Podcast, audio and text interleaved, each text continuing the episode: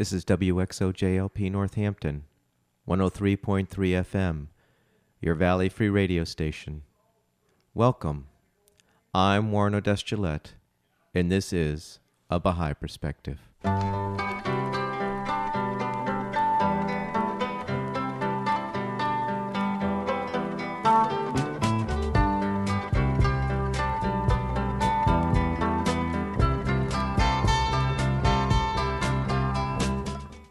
Baha'i Perspective is a radio program that examines contemporary issues from the perspective of the principles of the Baha'i Faith. If you want information specifically on the Baha'i Faith, you're welcome to visit the website www.baha'i.org. That's B A H A I dot O R G. Or you can call the toll free number 1 800 22 Unite. Today I'm playing an interview with Gene and Phyllis Unterschuetz a Baha'i couple from the Midwest who, after their nest of children was emptied, decided to hit the road in service to communities throughout the U.S., promoting the principles of the Baha'i faith primarily in the area of race unity. I started the interview by asking Gene how he ran into the Baha'i faith. I was uh, pretty confused uh, at that time in my life. Uh, I, I was really looking for some sense of order and uh, I was dabbling in various philosophies. I think there was a guy named Alan Watts at the time who was very popular, mm. and I was reading a lot of things by him.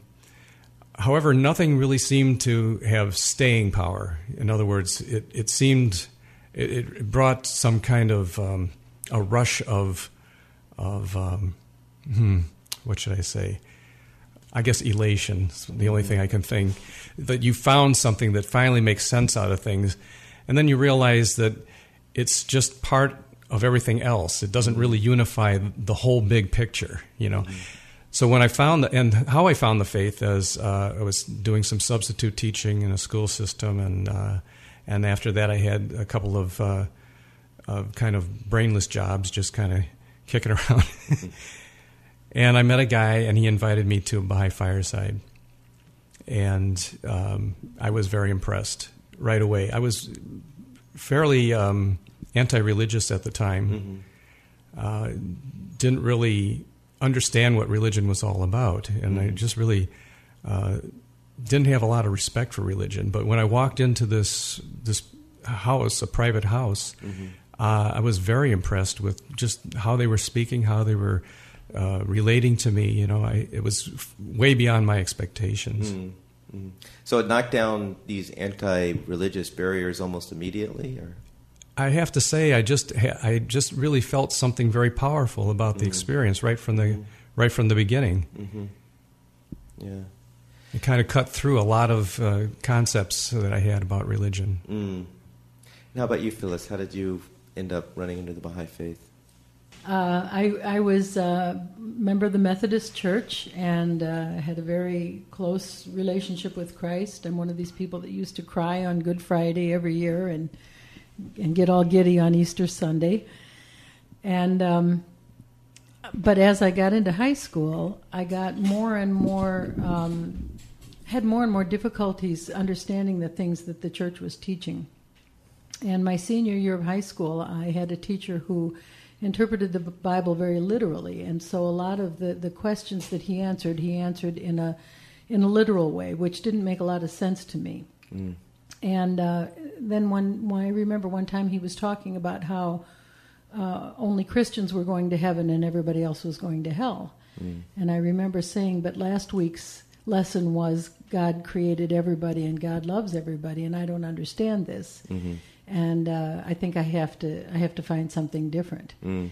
And so I went off to college at that point, uh, thinking that I was going to find a different church that agreed more with what I believed, because my mother had taught me and my grandmother both had taught me all my life uh, that that everybody was of value and that mm. it wasn't okay to discriminate against people. And it was my father's mother that my grandmother whose house we lived in, and she also. Um, taught me so many spiritual concepts that were a part of me, and I needed a religion that validated the things I already believed.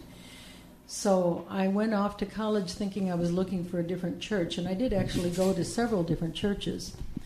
but uh, the the reason that I started looking into the Baha'i faith had really nothing to do with religion originally.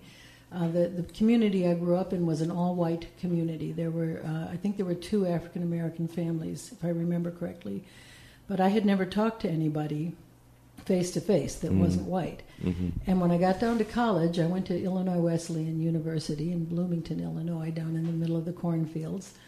And um, this uh, this was, I guess, the year before had been an all white campus, and then the year that I got down there, they had probably thirty black students, Mm. and these students were very segregated. Mm-hmm. They had their own table uh, in the cafeteria, they had their own dorm rooms, and they were just kind of pretty much kept to themselves. Mm. But there was one exception, one one young man who seemed to function like a magnet. I would watch him; uh, he would walk through the quad, and wherever he walked, he attracted black and white to him, Hmm. and he would form these interracial groups that would be walking along together. And I just thought, I didn't know how he did that. I had never seen anything like that. Mm-hmm. And uh, it took me about, I think it took me about three months to work up my courage to talk to him.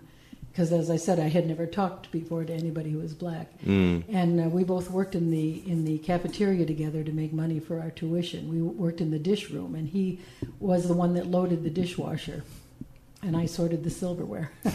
and I remember finally one day just screwing up my courage and walking up to him and saying, "Okay, what is it that makes you different?" Mm. And uh, and he said to me, "You know, I've been watching you watch me, and I've been waiting for you to ask. Hmm. It's the power of the Baha'i faith that makes Hmm. me different." Mm-hmm. And so then, as he started teaching me what what Baha'u'llah had Mhm. taught, I found that it was everything that I already believed in. Mm-hmm. And I remember saying, "This just makes so much sense to me." Mm. So Mm-hmm. that was when I became a Baha'i. That was in 1968. Okay. So, Gene, once you became a Baha'i, did it sort of change your direction anyway in life? Well, for one thing, I, I uh, immediately developed a respect for uh, the whole concept of religion. I had no idea what religion was about Mm-hmm. prior to my encounter with Baha'i faith. Mm-hmm.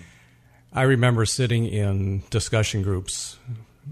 We refer to them as firesides Okay. about uh, their discussion groups about the, the Baha'i faith and religion in general, and and looking around at, at the other youth and thinking, what is it that the, what what's uh, attracting them to these to these get-togethers? You know, it's more than just a, a bunch of youth having fun. They seem like they're um, they're attracted to something more than just each other and just fun. Mm. Um Something deeper. something deeper and they could have fun but they could also get very serious and they also could have like several hours long uh, prayer sessions if the if the need warranted something like that if there was some issue uh, that somebody was having and uh, they would g- gather together in a room off to the side and form a little circle and say say prayers for hours and hours Mm. so that was different I, it was nothing that I had ever experienced before So, you were among these youth? yeah I participated in that Mm-hmm. I remember um, I I was going to these meetings for about three months Mm-hmm. and trying to decide for myself is Baha'u'llah who he claims to be, Mm-hmm. and I really got to a point where I thought I have to get out of this environment, this Baha'i environment, to kind of be in a little vacuum or something so I can think clearly. Mm-hmm. It turns out that my brother was uh, studying abroad at the time in Germany, so I, I made arrangements to go visit him and spend some time with him. And so while I was over there, we he had he had a break, and we we traveled around and um, stayed in various youth hostels. And everywhere I went, I would ask people, "Do you know about the Baha'i faith? Have you heard about the Baha'i faith?" Mm.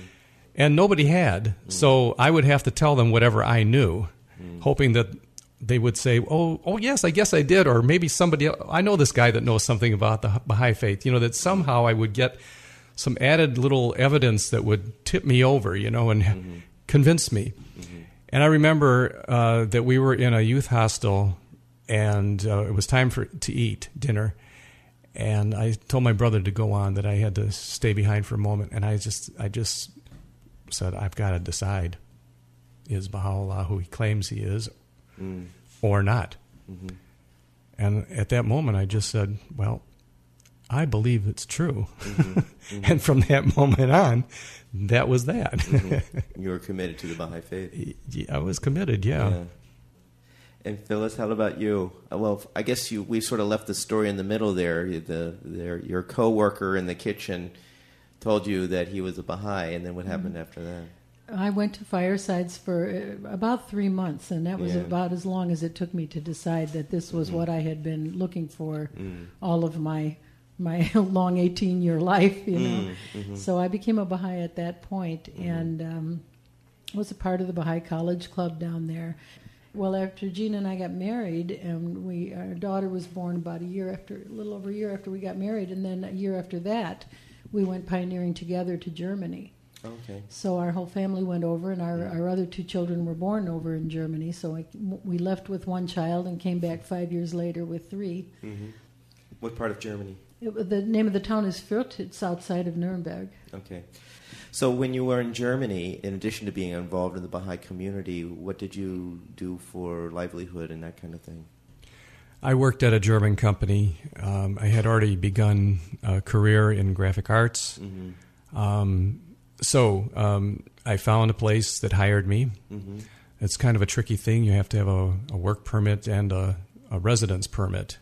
But sometimes you go to one office and they say, well, you, you can't get a work permit because you don't have a residence permit, and kind of run back and forth between the offices. But everything got squared away, and I, I had a job. Um, and I really learned a lot uh, from from the German way of doing things. They're very thorough about um, producing everything, even their graphic art.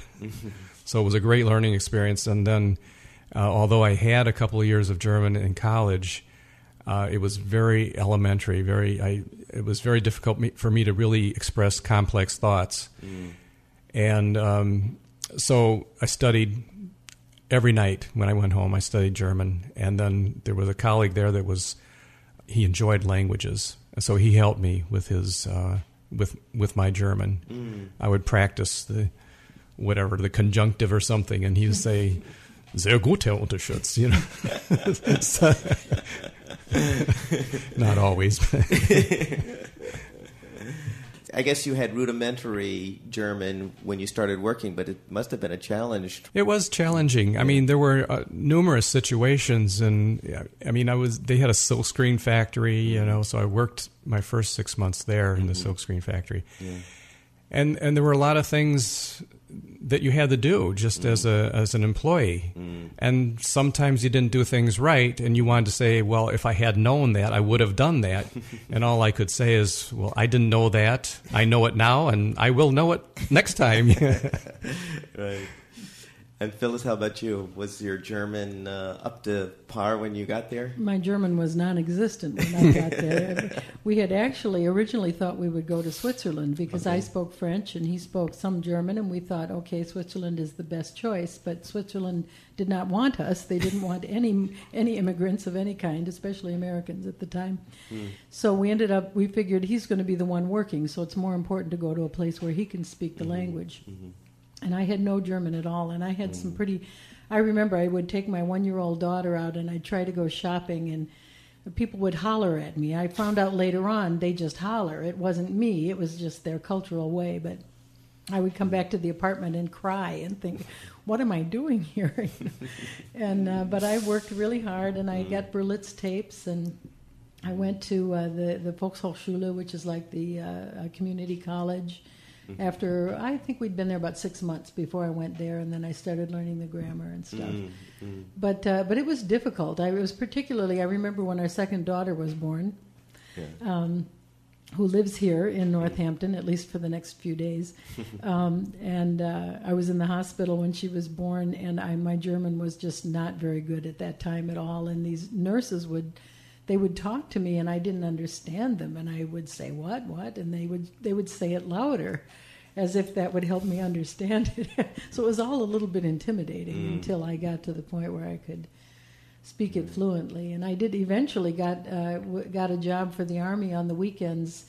I would go with um, the army wives or you know the spouses and families that, of the uh, people that were stationed over there because there was a large military presence in Nuremberg. And they would take these bus trips to different parts of Germany, and uh, usually the bus driver only spoke German, and so I would go along as an interpreter, and I would get a free trip. And I don't think they paid me very much, but they paid me something, and it was a lot of fun. And I got to practice the interpreting, you know. Yeah, your German has to be pretty good if you start interpreting. Yeah, now it's good. It, I wish it had been good before I went. I would have saved myself a lot of grief, I think. right. So you were there for five years. What were the circumstances that had you leave Germany? I think our our oldest daughter was was ready to start school, mm. and um, I know I had my misgivings about starting her in school there because the school system there is just incredibly strict. Mm. It seemed to me overly strict for a five year old child. I saw these five and six year old kids walking home from school with these backpacks loaded down with books to do their homework, and I mm. thought, nah, I don't know if I really want to do that to my kids. So. Mm-hmm. I think we were ready to come back after five years and just kind of take our life up again here in the States. Where did you guys settle in? When we came States? back Yeah, from Germany, yeah. uh, we, we moved to Huntley, Illinois, which is a, Mm-hmm. a far northwest suburb. Lived there while our kids were young um, Mm-hmm. for about nine or nine or ten years, I guess, and then Mm-hmm. we moved to Crystal Lake after that, which is also right in that area, Mm-hmm. both about 40, 45 miles northwest of Chicago. And Gene, you were able to find work when you got back to the United States. Yeah, I found work um, pretty quickly. Mm-hmm. Um, they were impressed with my the skills I had acquired in Germany, Yeah. so that was that was good. Mm-hmm. The most important thing for us as Baha'i parents um, was to get our kids together with other Baha'i kids. And why Uh, was that? You know, um, it's the thing is that at home in the household, uh, we're raising our children uh, with you know certain value a certain value system, and a lot of those values, or maybe all those values, come from the text of the Baha'i faith. For instance, one of the teachings is no backbiting. So we felt it was necessary for our kids to be with other kids that were receiving the same home training and sharing the same value system. I mean, I felt that way as an adult in various uh, employment situations and so forth, where I felt, um, uh, you know, kind of lonely, uh, kind of alone, you know, because I didn't share the sa- the exact same value system as others. I mean, when you when you're in a work situation, you're almost in any situation, backbiting kind of um, kind of takes place, uh, and nobody even questions it. Right. You know, sometimes somebody might shut up if they see the person they're backbiting, but come around the corner or something. But basically, people don't don't really understand how devastating backbiting is, and we understand it as Baha'is only through attempting to eliminate that because many of us, like me, come from uh, uh, you know another value system where uh, backbiting is just accepted, and now all of a sudden we have to strive to eliminate backbiting from our behavior, and then it becomes apparent how difficult that is, and we start to appreciate the value of it, and we, over time, I think we see the benefits of that because, of course, we're hoping people aren't backbiting about us, mm-hmm. you know. And when we find out that people aren't backing, backbiting about us, we realize how, how valuable that is, that mm. particular teaching is. And also, there are times when backbiting does become a problem, and and you can see how how harmed people become, mm. how how it can just really uh, inflict real pain Mm-hmm. on individuals and even groups of individuals. Yeah. I mean, stereotyping is kind of like one huge form of backbiting. Mm-hmm. just thinking about that time, those years when my kids were growing up, and I mean, they're adults now, all three of them, and I mm-hmm. look at the kind of people they have become. You know, I know that I was not a perfect parent, and so I can't say, well, look, they've become such marvelous people because I did such a good job parenting them, you know. Uh, they had other factors influencing their life, and, and the Baha'i teachings have been uh, the, the main factor influencing all three of their lives. I, th- I think one of the things we, we thought uh, talked about a lot when they were growing up uh, was the whole concept of, of spiritual testing. And when I look at all three of them today, I realize that they understand this process way better than I ever did. Uh, this this understanding that like like when you're exercising a muscle, if you want the muscle to develop and grow, you have to work it, and it's sometimes painful. And if you don't work it, it, it stays weak. Uh, Spiritual attributes are, are like muscles in that way, and that if you want to grow spiritually and develop attributes, you're going to have to face tests and difficulties, Mm. and uh, that that makes you stronger. And, mm. and if you don't face that, that you, you those muscles atrophy and you become weak. Mm-hmm. And I think that was a, a dynamic that was a, a part of our awareness as a family when our kids were growing up. Mm-hmm. It must have been, or they wouldn't mm. understand it so well now. And I, I think that's a really powerful thing. That's something I'm grateful for. So after the kids grew up, what was sort of the next phase in your life? Well, in mine, uh, when when our youngest one started junior high, uh, I decided to go back to work. I had worked before I was married, but hadn't worked. I'd, I'd done some part time work with my dad's business. I actually trained as a hearing aid specialist and learned how to sell hearing aids because that's what my dad was doing.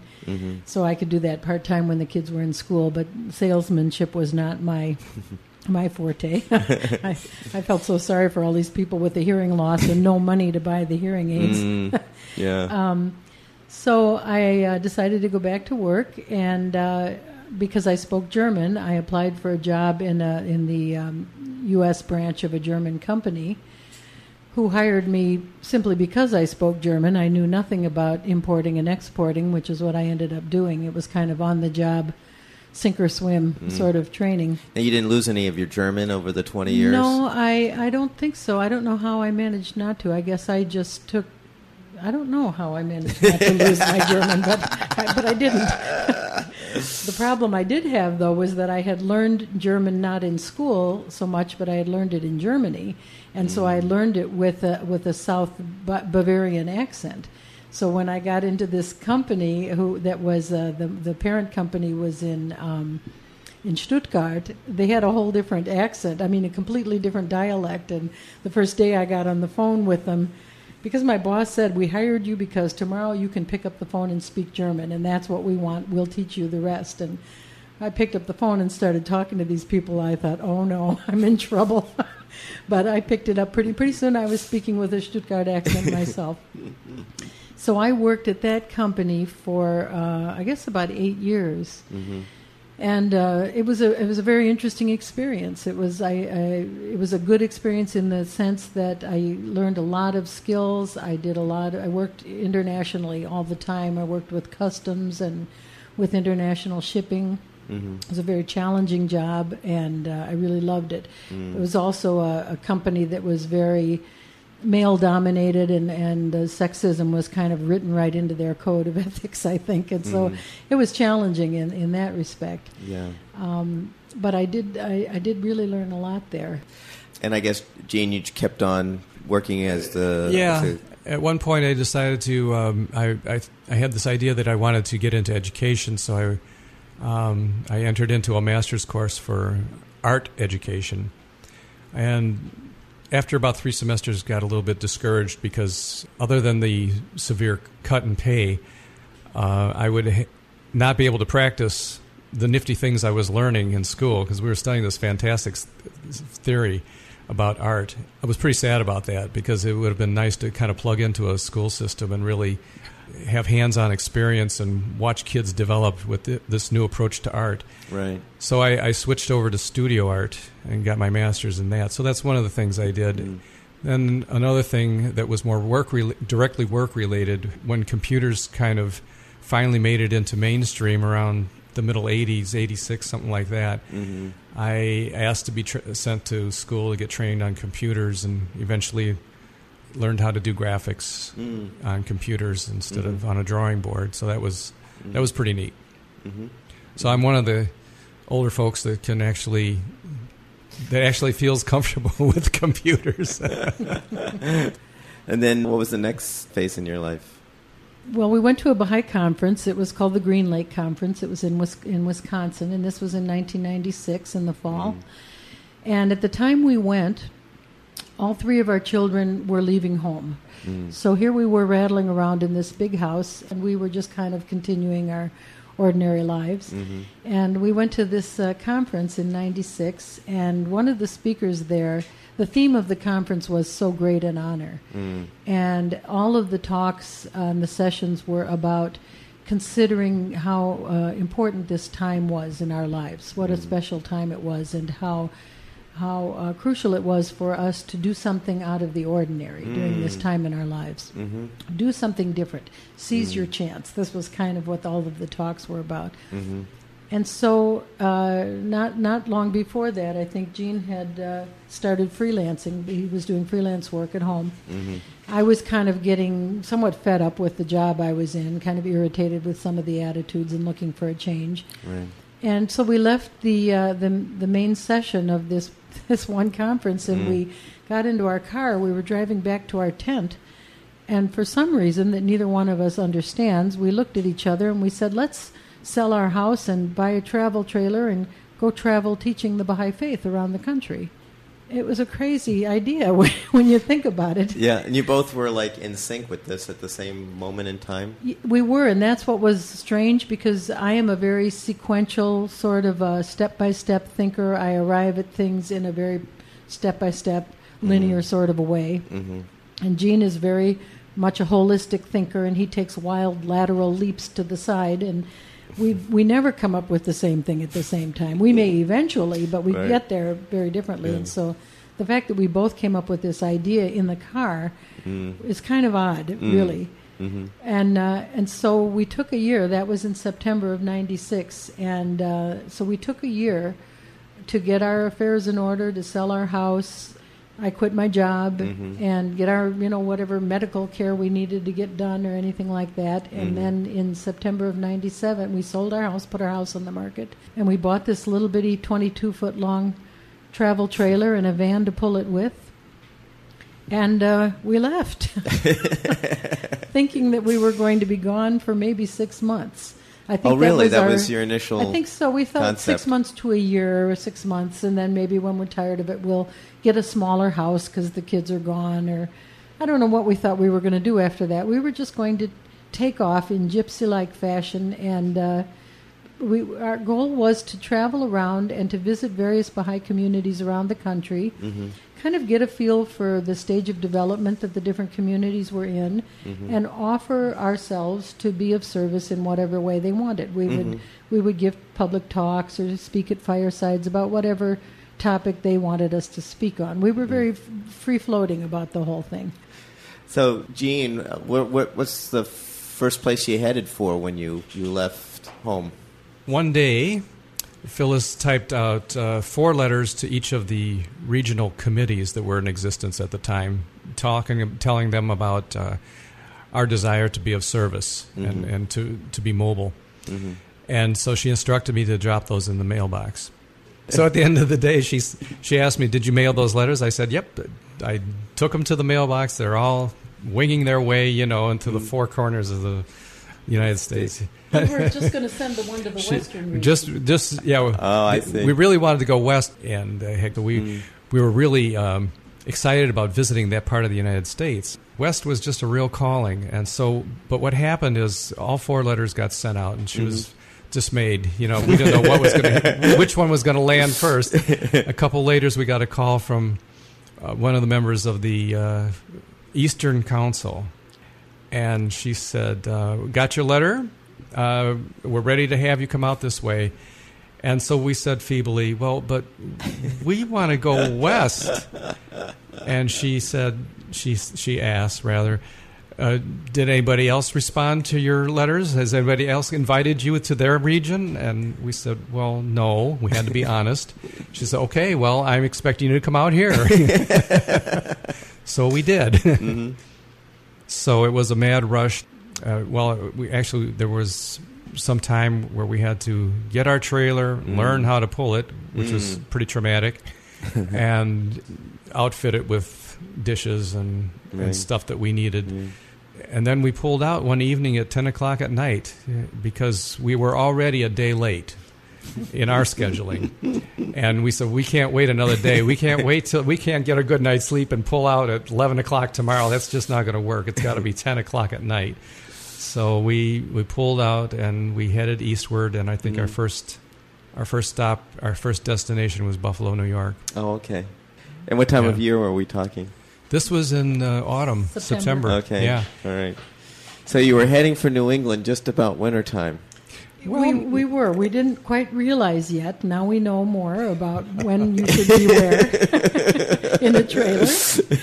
And uh, oh, but we did see some spectacular uh, scenery and some beautiful foliage as Oh, we yeah. went through New York. For sure. And uh, we, I think we were, by the time it really got cold, we were already down into Washington, D.C. area. Okay. So uh, Yeah. we didn't have too many troubles with the cold Mm, that mhm. year. hmm Sounds like you got stories of other years. We do have stories of other years, yeah. It took us a while to learn. yeah. I think With my- New England, what was important in New England, I guess I want to say at this point is that the, the, uh, the probably the most important philosophy Mm, that directs my life as a Baha'i mm, is that God is in control of everything that happens. mm, We have free will, and I don't know how those two work together, but I believe that God is in control. mhm, And uh, I love that. That makes Mm. me feel safe and happy. Mhm, I'm glad mhm. I'm not the one.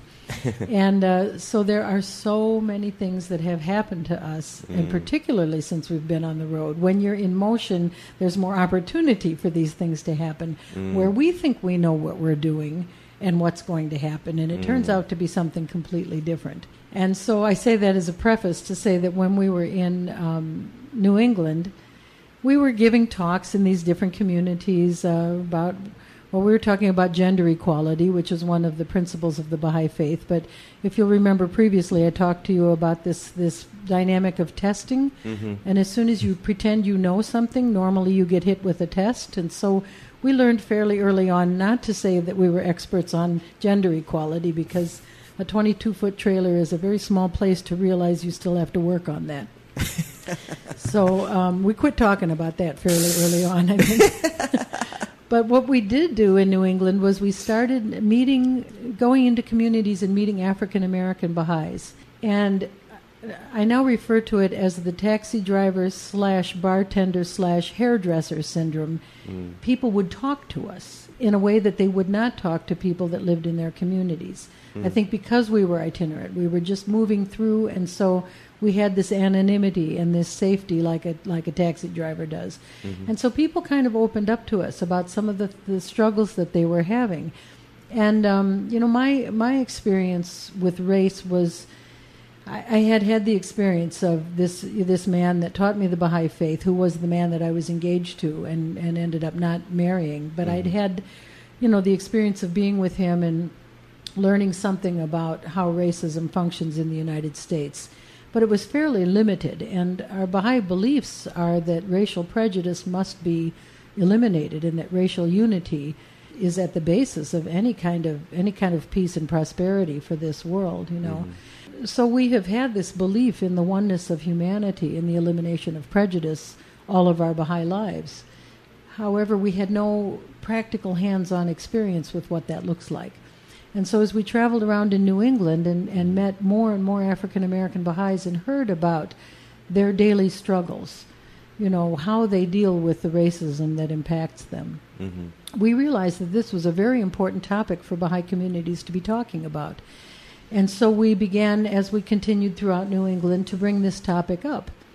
Uh, we were in New London, Connecticut, which was a uh, which was a community where all of the Baha'is were African American at that particular time, and we were just taken in, embraced by these friends that treated us like family and shared with us some very passionate stories about their lives. And it that whole process began to hone us and uh, focus us and we started to feel like the race unity work was what we were being called to do. And from New England, we went south, uh, and it turned out that really that was the case. That was exactly what we were being prepared to do. And the longer we do this work, the more we can see how our whole lives have kind of led us up to the point where we were ready to do this and called to do it. Mhm. And there's kind of a funny story uh, about uh, what happened when we left New England. It was starting to get chilly, Mm-hmm.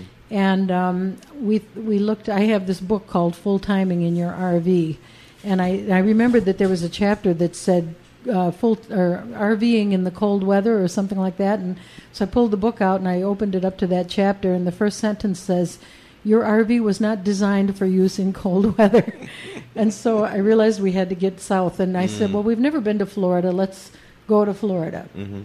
And so I called this woman who was uh, on the regional committee of the southern states, and she was in Florida. And I said, I think we'd like to come down there and be of service. She said, We have much work for you to do down here. So I got out my map and I looked and I saw Interstate I 95, and it went from where we were to Florida.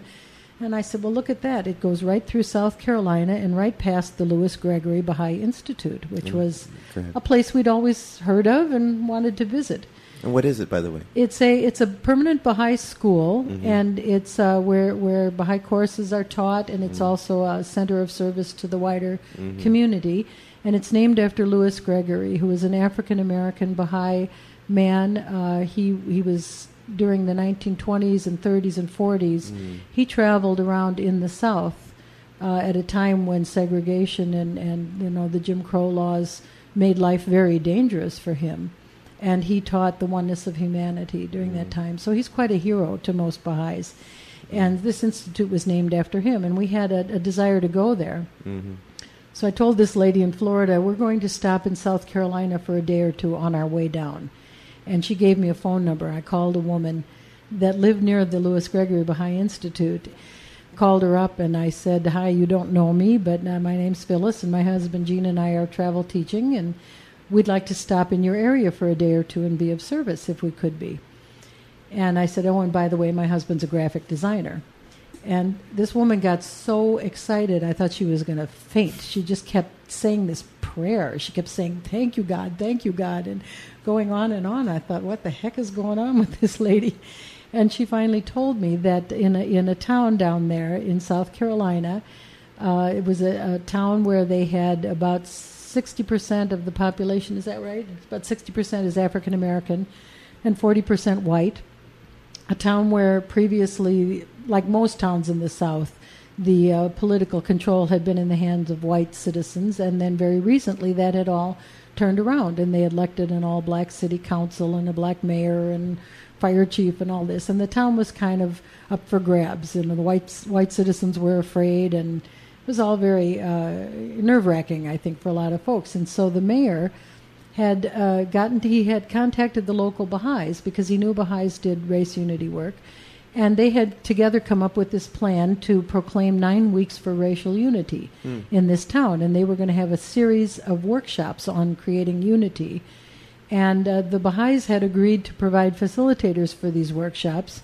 But they had only somebody to do the first one. They didn't have anybody to do the other eight, but they Oh had agreed on faith, I guess, and then had spent the, the next week trying to find somebody to do the rest of them to no avail. And the night before I called, they'd had an all night prayer session, Oh beseeching God to send them some travel teachers, and if it wouldn't be too much trouble, somebody that could do graphic design to help with all of their. Their posters and advertising and things. So that's why when I called her, she was so excited. And what was supposed to be a two day visit turned into a two and a half month Mm. visit. Wha- Oh really? Two and a half months. We never did get to Florida. we ended up doing the entire, uh, facilitating the entire remaining sessions of the, of The the, nine weeks. workshops. Yes, and uh, it it just changed us, changed us completely. What was so special about that time? I think it was very formative for both of us. Um, just speaking for myself, um, I felt embraced by people from whom I had been virtually separated my whole life. We had wonderful conversations as we were putting up our flyers and store windows and so forth. We got to know the people that were the participants in the workshops Mhm. who then invited us to their homes for dinner, invited us to their churches to worship, took time with us to sort of educate us about how it was for them living Mhm. down there, you know. So that was very formative, and we heard many, many stories. People shared many stories. Mhm. And then when we left and we traveled around in other places in in the states, we heard the same stories.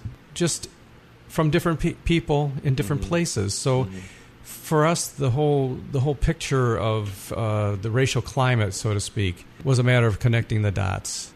It's not uh, uh, the, the, what we learned, I guess, is that racism isn't just something that happens in one little area or in in in one part of the city. It's pretty pretty widespread. Mm. As we, as I mentioned, as we traveled, um, people shared stories with us. And it's not the reason we were. Let me say, what happened is when we entered South Carolina. I think I was driving. I looked over and I said to Phyllis, "Did you feel that?" We had just come out of North Carolina, across the border into South Carolina, and I felt something. I don't know what it is. you know, I could guess, I could speculate, but there was definitely something. I looked over at Phyllis. I said, "Did you feel that?" She said, "Yeah." and we've been wondering what that was. I have a feeling it has something to do with the spirit of that particular state, with the you know the history. I don't know. I wouldn't even want to start really trying to break it down and and and limit it.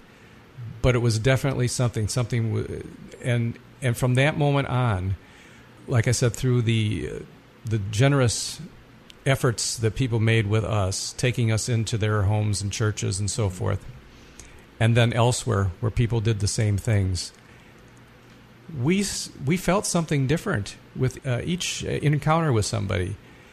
I personally felt like something in me was being recognized and validated as never before, hmm. like a, among my previous peers, which uh, w- who were all white. Mm-hmm. So that was really important to me because then I started seeing it myself, mm-hmm. and that changed the way I related to people. But there was an energy that we both felt in these interactions mm. with people, the people that, that we had been separated from.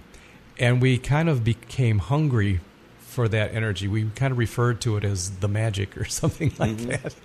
And so as we traveled and made presentations to groups along the way, we shared these stories. And also we shared stories about ourselves, how we had changed and why we had changed and what we had learned Mm. And how we were different. Mm-hmm. And people were telling us that that was the most important. This, the personal stories were the most important part of our presentations. Mm. And then at some point, somebody encouraged us to write a book, and so that's our current effort at the moment. And what is the title of the book?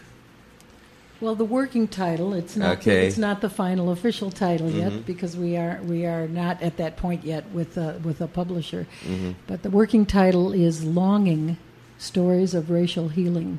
Mm-hmm. And the reason we chose the word longing, well, actually, the reason we chose it is because it came from a rap that I Oh, really? one one day we were in in uh, Atlanta and we both made up. We were with a friend who's does raps and her children were rapping. Her teenage children and her and their friends were having a rap battle in the living room, and we got inspired. So we we created our own raps, which is a little amusing. But anyhow, there was a there was a an expression of longing in one of them, and that was I think where we took the book fro- the book title from.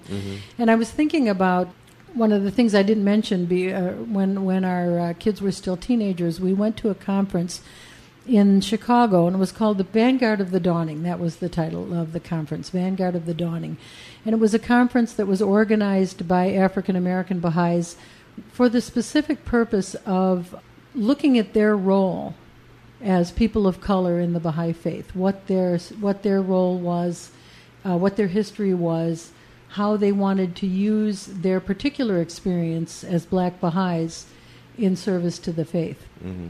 And we, they said the conference was open to everybody, and we believed them, so we went. It was a very moving experience. And uh, at one point during this conference, I had kind of a, I hate to say an epiphany, that's such an overused word, but it was kind of one of these realizations that hits you on the head like a baby grand piano, you know. And it, what it was was I thought about this a movie that I had seen a long time before about a girl that had been adopted when she was born, and her parents never told her that she was adopted until she became 21 years old or something like that. And then they said, Yes, you're adopted. We're not your real parents, and you do have brothers and sisters out there somewhere. And mm-hmm. this girl then became obsessed with finding her family, mm. her her parents and her biological siblings. Mm-hmm. And I remember sitting at this this Vanguard of the Dawning conference and thinking, that's what happened to me. We were separated at birth. We were separated from our brothers and sisters because we were white and they were black, and society uh, conspires to keep us apart. Mm-hmm. And and this is my family, and I don't even know them. And how can I even know who I am if I don't know my brothers and sisters? And it kind of became this longing mm. to find my family and to connect, to reconnect with my family. Mm-hmm. And that is a theme that has stayed with me. Uh, sometimes people say, What drives you? What drives you to do this work? Don't you get tired of it or things like that? And I say, The thing that drives me is the images of these, these people that I love that resides in my heart. Their faces reside in my heart. I carry them with me. You know, that's what drives me Right. um, the desire to do anything I can do to make this world we live in a place that's more bearable for them and friendlier to them. You know, Mhm. that's what this this journey. I mean, it's been nine years now that we've been on the road. For most of that time, or for a good part of that time, we were doing race unity workshops. We developed a format, and we were presenting workshops Mhm. uh, for different community organizations or for the Baha'i communities. Uh, we did a few at some universities and things.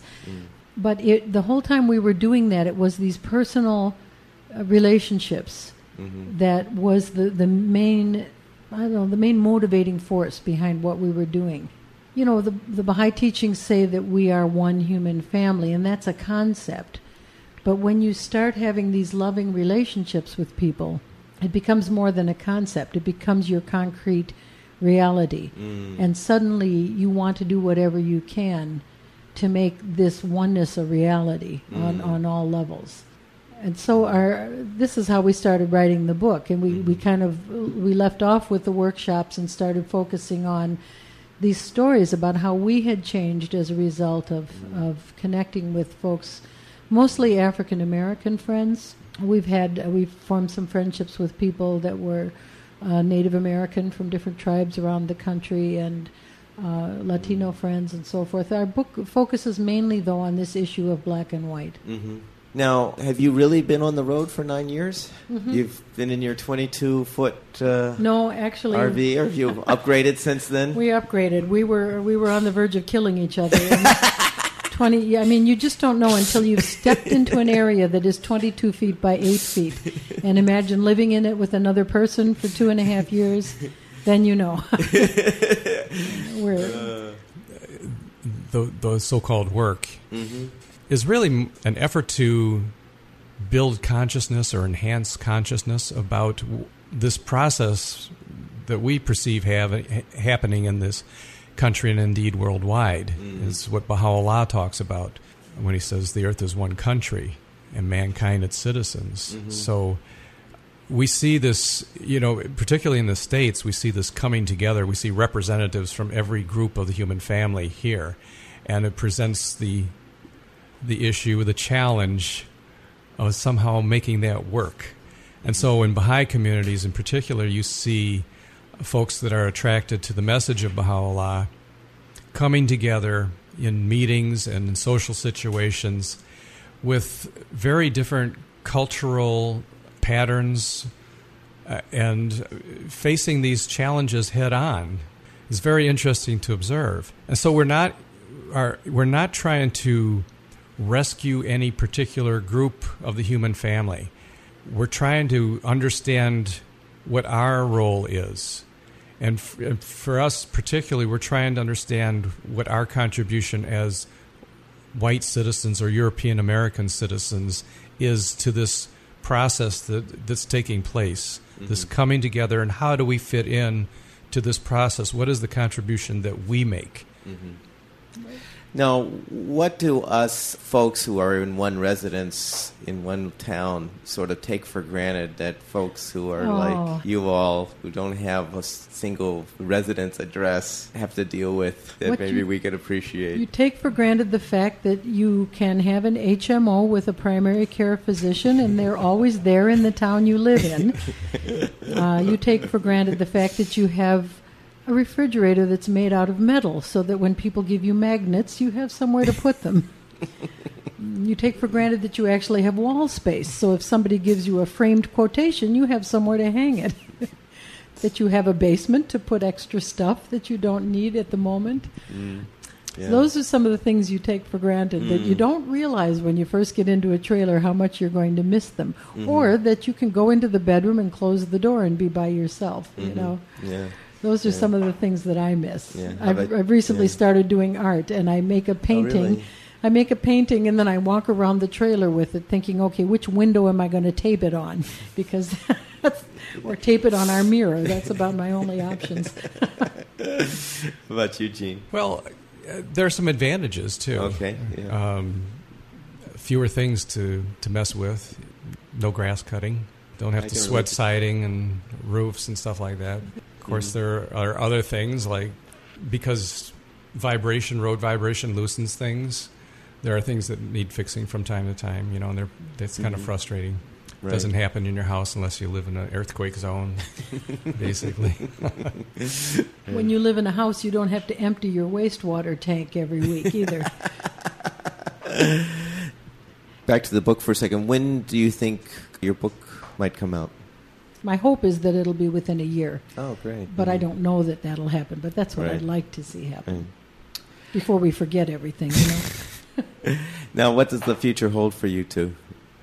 we actually have some real plans. Oh, good. Okay. or some desires. Um, one of the one of the things that I'm working on is um, uh, harking back to that three semesters I spent studying art education, where I learned uh, a little bit. I got acquainted with the idea of art and belief systems, the nature of the art process being so uh, being unique in that in the process of pr- uh, producing art the the student or the artist is making value choices Hmm. at every step of the way and so this this learning of how to make value choices and this cognizant of making making value choices can be transferred laterally to other areas of life so I'm I'm investigating that. I'm reading books. I'm getting together with other Baha'i artists, and hopefully, we can put something together that we can uh, put out there as a service to the, the community and beyond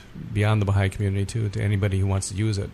Very So that's one of the things I'm involved in, and Mhm. uh, in addition to uh, discovering that I can write, I have other things that I'd like to write about. What about you, Phyllis? Well, I've recently discovered uh, art, and which has been kind of interesting because my sister is an artist, and of course my husband Gene is an artist, and Mm. I've always been I've always been interested in writing, and I've always been a singer, but I never but I never thought of myself as a drawer or a painter, and Mm. uh, just recently discovered that I wanted to to start drawing and painting, and took a few lessons and got some books. So I'm just in the very beginning stages, but I'm very excited about Mm. uh, learning how to express some spiritual concepts in my art. Mm, That's my mm. that's my desire. And beyond that, we, we want to continue to be of service to the Baha'i communities. And we Mhm. continue to travel, that much we know. People keep asking, well, when are you going to settle down? And our answer is, why should we settle down? and uh, so I think at this point, Yeah. we that's not in our in our near future. hmm Well, I wish the best of luck to both of you, and hopefully I'll run into you traveling somewhere in the future. Thank you. Thank you. I asked Phyllis if she would sing for us and to give us a little background on the song. Okay, I'll sing a uh, I'll sing a prayer. It's a prayer I've always liked, but it's taken on more meaning to me recently because I sang it at the funeral of a friend of mine that died almost a year ago uh, out in the San Diego area. Mm. He was a person who lived his life as a hollow reed. He Mm. he his goal was to empty himself as much as possible of himself so that he could be a channel for the love of God. Mm. And he walked through his life like that, and he was a Mm. great inspiration to me. Mm. So uh, I miss him quite a bit, and I Mm. sang this song at his funeral. So uh, his name is Aidan Maxwell, and I'll dedicate this song to him. Very good. Oh God, make me a hollow from which the pith of self hath been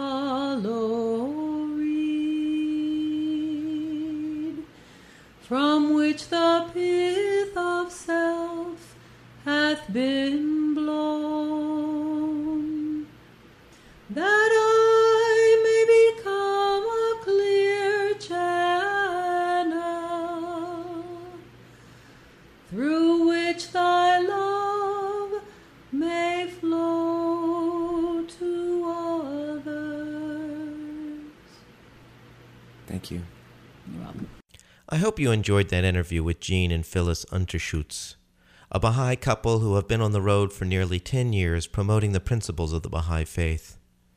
For a copy of this and other interviews, you're welcome to go to the website www.abahaiperspective.com.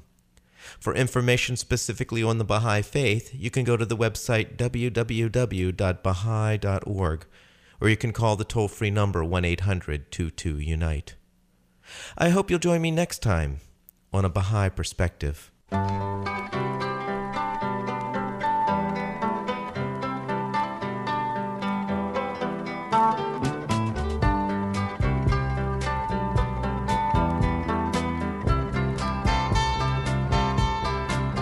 Inside of you, there's burning a secret shining star. And there's nobody as good as you at being who you are. You're gonna find your own way, so don't you worry about the rest. Just live life like you mean it, and bibbidi bebop your best. Cause you're magical and marvelous. A voice inside of you that you can always trust. Saying bebop your best. Give it the best you got. You're astonishing and wondrous.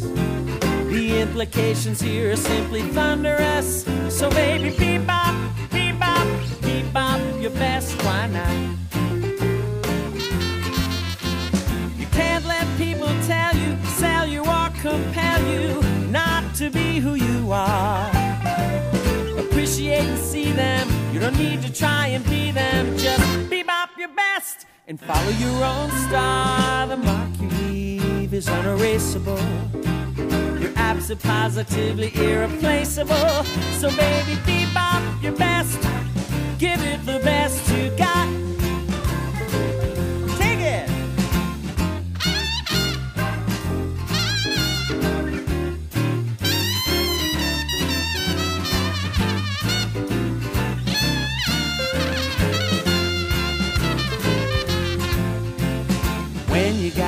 Got a choice, Bebop your best. trust your inner voice. Bebop your best. Everything you do, Bebop your best. when it's up to you. Bebop your best. Bebop. Shebop. Bibbidi bibbidi beep bop, your best. Nothing's going right. Bebop your best. Someone's impolite,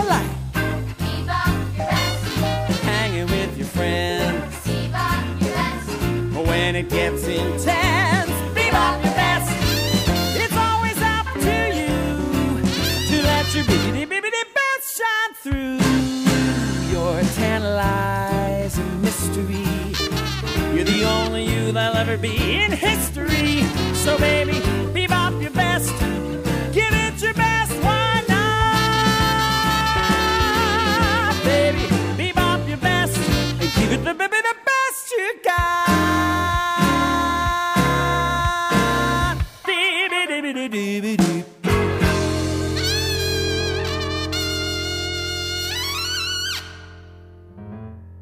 This is WXOJLP Northampton, 103.3 FM, your Valley Free Radio station.